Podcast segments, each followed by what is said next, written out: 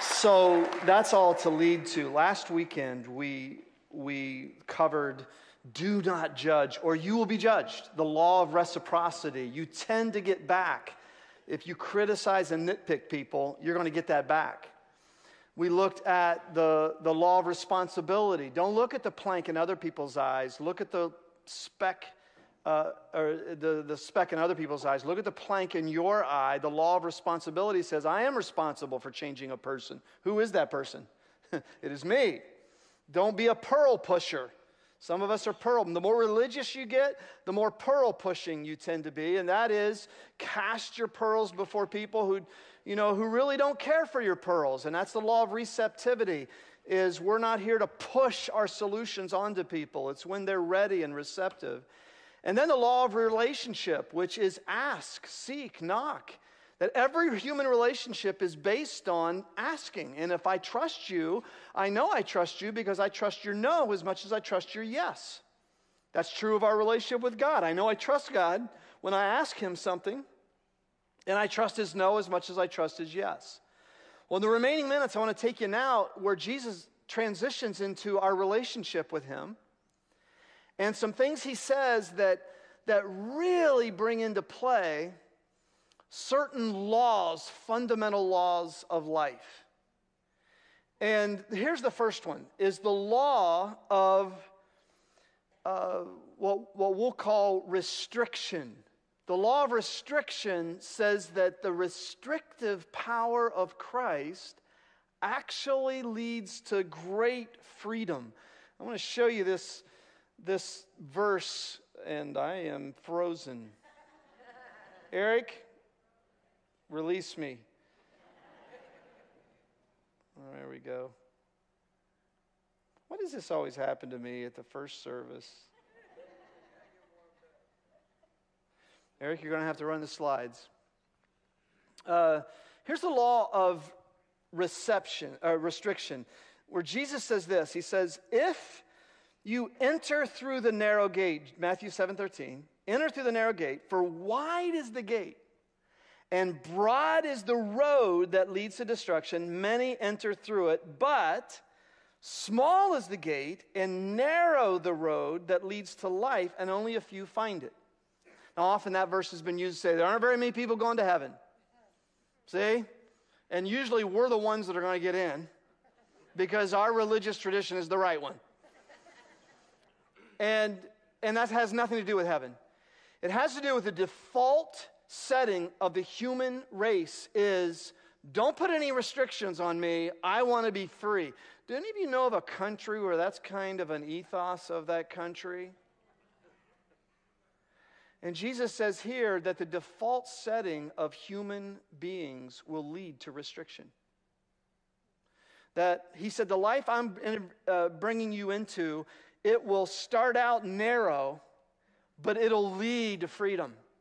Whereas the default setting in our sin nature is, I don't want any restrictions on me. And does that lead to freedom? No, it leads to we're then enslaved by the wrong things.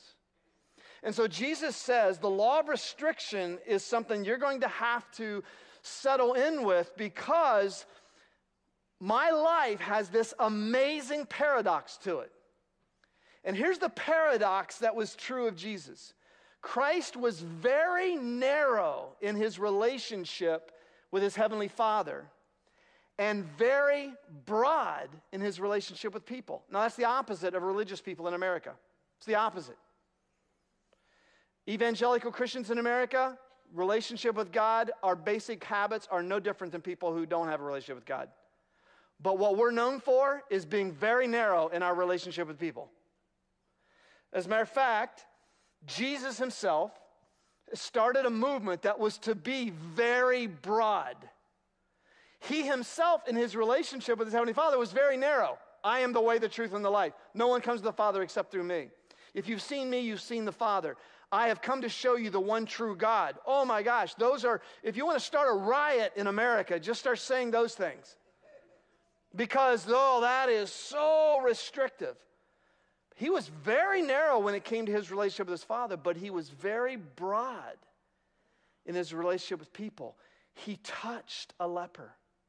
He allowed a woman who was a prostitute to wash his feet and dry his feet with her hair. He commended a Roman centurion. He had dinner with tax collectors, which would be the equivalent of the mob. He hung out with, he hung out with, a Joey. He hung out with people like that. He did. Hand to God, you know, that type guy. And, and, and it's really fascinating that especially evangelical Christians in America are the exact opposite. Exact opposite. Look, this is a fascinating insight. Look at these words from Luke 17 10.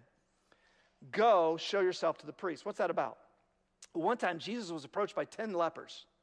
Nine of them were Jewish, one of them was Samaritan.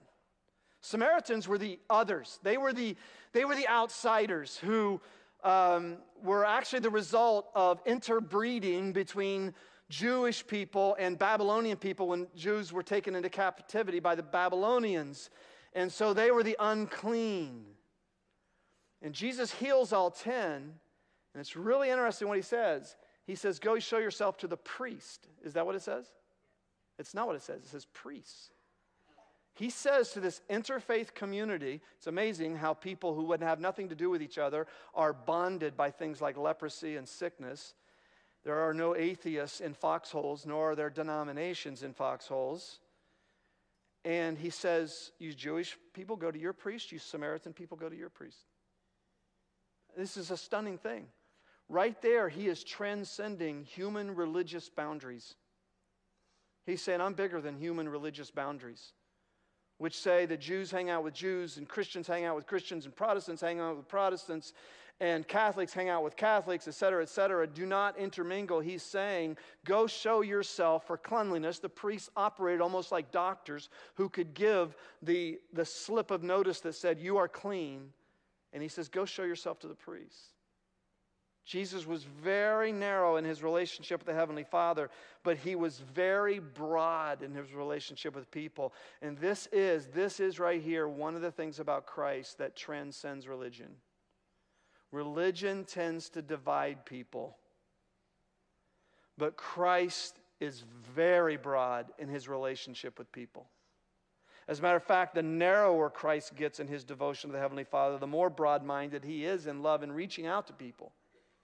The Barna Research Group studies faith issues in America, and they've done intense research in the last two years in particular, and you're not making it up. Uh, America is divided and fractured. Is that good to know that? That it's not just you. It is, we are a severely fractured culture and society. And most Americans, according to Barna Research, believe it would be difficult to have a natural and normal conversation with minority groups who are different from them, like a Muslim or an atheist or an evangelical or a member of the LGBTQ community. What do you think was the group that has the hardest time having natural and normal conversations without the need to try to change someone with minority groups? Which group do you think it is? Evangelical Christians. As a matter of fact, the study showed that not only do evangelicals have the hardest time having normal, natural conversations with atheists or Muslims or people of a different sexual orientation, 28% of evangelicals say they have a hard time having a normal conversation with other evangelicals without trying to change them. Now, look at this. The longest recorded conversation in the whole Bible is Jesus with a Samaritan woman who had been divorced five times and was now living with a man. That's the longest recorded conversation between two people in the whole Bible. And if you put the stories with the research, it shows why today the Dayton Daily News had an article in the paper about how many churches are being now taken over by breweries. Did you see that? You know why that's happening? It's not because of Jesus, it's because religion is unappealing. Cold, hard, we're right, you're wrong. Get outside our building because you're not in our circle. Why? It's not because breweries aren't filling church buildings today because Jesus doesn't work, it's because religion doesn't work. Religion doesn't work. Because today, the most inclusive man in the history of the world now has a movement that's known for its exclusivity. And this is the problem. This is why we need a sermon series on life beyond religion right here. Because Jesus, look at this, Jesus was full of love, and love both narrows and broadens. Love narrows your focus on God and broadens your acceptance of people. And if you have something other than that, you have religion, you don't have Jesus. You don't have Jesus. If you're sitting there going, but wait a minute, in our church, these are certain people that really aren't welcome. You need to reevaluate your faith. I'll tell you the thing that you say, of all the things that I'm just so joyed that we get to do, there are many things. One of them was the conference this weekend. I'm so glad we got to serve first responders. Just, I had a brief conversation Friday night with a, a young lady who's um, a dispatcher in Centerville. And she was, and think of the things she hears every day. She was here to be served, and it was so great. You know what else I love? Is that we've built a relationship with a group of Muslim women who were able to get away from the men folk for a while and have a party in our re- reverie reception every once in a while. And we built a relationship with them, Saul and his team. And I think that how much that's like Jesus. A Samaritan woman, no rabbi would be caught having a conversation with a Samaritan woman, let alone one who'd been divorced five times, let alone one who was living with someone. And he did. And I don't, that's why I don't want to be I don't want to be a religious person because religion tends to empty yourself of love and narrow your relationship with the people. The love of God, that is very narrow in, in so many ways, tends to broaden your acceptance of people. You don't feel the need to change people. I've been married to Sherry for 37 years. That has narrowed my life. that has restricted my life. Would you believe that? She's narrowed me down that much. Do you know we have hundreds of friendships that I know are the direct result of our relationship? Because that's what, that's what Christ does. The same string that holds the kite down allows it to fly. And that's Jesus. Do you remember in the Sermon on the Mount when Jesus said, um, you heard it said, hate your enemies, but I say to you, tolerate your enemies? Do you remember when he said that? No, you don't remember that because it's not in there. It's not in the Bible. Tolerate your enemies. What did he say? Love Democrats. Love Republicans. Oh my gosh, he didn't say tolerate, because tolerate is not there. It actually comes from the Latin word tolerantia, which means to put up with, to endure. He says, I didn't come to give you a religious tolerance, I came to infuse you with my love. Whoa, wait a minute now. We're getting serious. This is not what I came for. I came for the free coffee and the little tips of God in a two pound sack to go. I didn't come to love no Republicans. But notice, but, but remember your wedding vows? Sherry did not say to me on our, our wedding day, I vow to tolerate you until death do us part. I'm going to endure you until I'm released through the avenue of death from having to tolerate you. How many of you, when you lay down at night, you, sit, you get your kids and tucking them in at night and you say, Good night, sweet dreams, honey. I tolerate you so much. You don't say that, do you? You don't say that. Why? Because you know you're made for love. You're not made to tolerate. I saw, I saw a post on Instagram of from one the old Dennis the Menace show. Dennis the Menace was this ornery kid, and his mom's tucking in him in, and and at night, and Dennis looks up at her and says, Mom, why do you, why do you not say good night? Why do you always say thank God when I'm being tucked in? That's because we were meant to tolerate. We were meant to love. How many of you sing at a birthday party? I tolerate you. I tolerate you. I put up with your existence. It's the best I can do. How many of you? How many of you do that? You don't do that. Some of you think, hey, that's a good song. I'm going to sing that at our next birthday party for my kids. No, you don't do that because why? We're not made to tolerate. We're made to say, we love you, Muslim women, and we're not trying to change you because that's not our job. That's God's job. Our job is we're on the love committee, we're not on the tolerate committee. That's not our job. And no wonder that breweries are now replacing churches in church building because you are not made to be tolerated, you're made to be celebrated, and so is every human being that you'll have contact with this week. Tolerance is better than intolerance but it's not love. You got to reevaluate things now, do you? Let me ask you a question Who's freer? Who's freer? Is it the person who's capable of loving people who are different than they, or with whom they disagree, or the person who cannot love their enemy? Who's freer? You want to see freedom? Hanging on a torturous instrument, he goes, Father, forgive my crucifiers. They know not what they do. That's a free human being. That's a person who's free. That's what a, that's what a complete human being looks like. And Jesus says, My way's narrow. Ooh, it's, it, this is narrow. This is a call of obedience that is serious. It's not, I'll patch up the little dents in your drywall. I'm taking you down to the studs and we're going to redo this thing. That's why Jesus' constant question. He said in John 8 31, if you hold to my teaching, you are really my disciples, then you will know the truth. You'll know reality, and the truth will set you free. He was constantly calling people to, to say, Are you really my disciple? Because he knew people who were religious. He actually came, and the people who killed him were religious people. That's who killed him. So he said, I'm not, I'm not here to do religion 2.0. I'm going to I'm going to patch it up and make it better. He said, No, I've come, I've fulfilled the law, and now I'm going to give you something that's beyond religion. But you got to make a decision. Are you going to be one of my apprentices? Who's, are you going to be one of my disciples? And that wasn't a religious term to them. Any more than a plumber, when if you ask a plumber who's your apprentice, that that's a religious term to that plumber. A plumber has an apprentice because why? They're teaching another individual how to be a plumber. And that other person's going to figure out how they do it.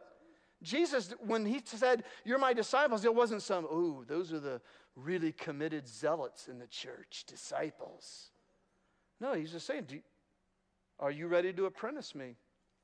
You got to let go of your resentments. You, you got to be an acknowledgement of poor in spirit. And then you're free to love. And then there's room for me to come in and change you from the inside out. Real quick, look at these other two. Matthew 7 15. Look what he says the law of reproduction. Before you, before you go getting all religious on me, he says, Watch out for false prophets. They come to you in sheep's clothing, but inwardly they are ferocious wolves. Some of the most destructive people in the world are religious. You know, Vladimir Putin had a religious conversion a number of years ago, right? He is committed to this movement of his because he's protecting the Holy Russian Orthodox Church. How many of you would rather Vladimir Putin be less religious? Because, see, what religion tends to do is it puts on an outer cloak of sheep, but there's no transformation of the heart. No transformation of the heart. By their fruit, you'll recognize them. Do people pick grapes from thorn bushes or figs from thistles? You go out to the tree and you go, huh, this, I thought this was an apple tree. It is an apple tree, but it produced watermelons. How did that happen? It doesn't work that way.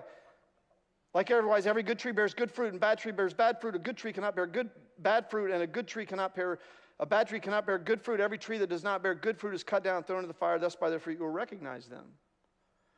In other words, the law of reproduction says eventually what's inside me will come out of me. If in reality I don't love people different than I am, it will come out no matter how much external religious manufacturing I produce on the outside. That's the law of reproduction. Look at the other one quickly. Verse 21 Not everyone who says to me, Lord, Lord, will enter the kingdom of heaven. Now, that has nothing to do with going to heaven. It has nothing to do with, I'm to, it has to do with entering the rule of Christ. That's the kingdom of heaven. As you've come into now, I am your apprentice. You're teaching me how to do life. He says, just because you say the right words, just because you say the words, Jesus Lord, does not mean you're just barcoded in. It is, it, this, is, this is the one thing that religion really needs to get. Just because your butt was baptized does not make you a Christ follower, an apprentice of Jesus, because you said the right things. He says, but only the one who does the will of my Father who is in heaven. Many will say to me on that day, Oh Lord, haven't we done great things? Prophesy in your name, your name drive out demons, your name perform many miracles. Then I will tell them plainly, I never knew you.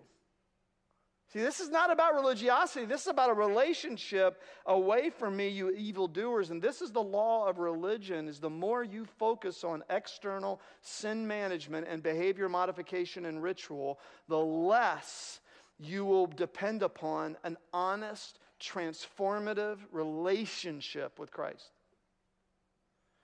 That's why, you know, people say, you know what? If you take all the religious rules off of people, they'll start living crazy. That's right. They'll live like their heart is. One of the best sermons I've ever heard on cussing was by Jim Dethmer, and he talked about what if your five year old son comes to you and drops an F bomb because he heard it at, in kindergarten? One of the best things I ever heard Jim Dethmer say was, then tell him, son, if that's what's in your heart, it's an ugly word, then I want you to say it. I want you to say it. I want you to get the consequences of that because it's not really socially acceptable in some settings. And you'll find that in kindergarten, it's not socially acceptable. But I'll, I want to say this I want, you to, I want you to allow Jesus to cleanse that ugly stuff out of your heart. If that's what you feel, then say it to me. I'll give you my repercussions from you saying that. And this is Jesus.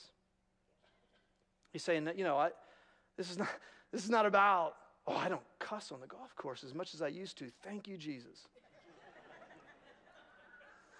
this is about an internal regeneration of the soul that religion usually gets in the way of.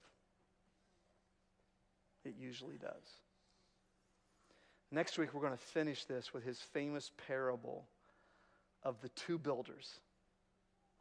But you're going to have to decide before you hear that do you want to be a religious person? Or do you want to be an apprentice of Jesus? Because the two are not the same. They're not necessarily the same. Let's pray. Father, into your hands we commit our spirits and souls. Some of us right now are going to begin our week by taking of the body and blood symbols of Christ that are in the room and this is not a religious act. This is a way for us to anchor ourselves around a physical action that says, I want you and me, and me and you. Christ in me is the hope of glory. I don't want to be a religious person known around the office or the factory or the school for that. I want to be a person that people say, he has a transformative love. She has an impactful love about her that I want what she has. And they want Jesus. Thank you for our weekend and we could serve those who put their lives on the line every day. We pray that this weekend has blessed them beyond measure. Thank you for starting a movement that was not about dividing people, it was about us being so loving that people could not ignore our cause. We thank you and love you, Jesus. And it's in your name we pray. And everyone said, Amen. Amen. See you next week.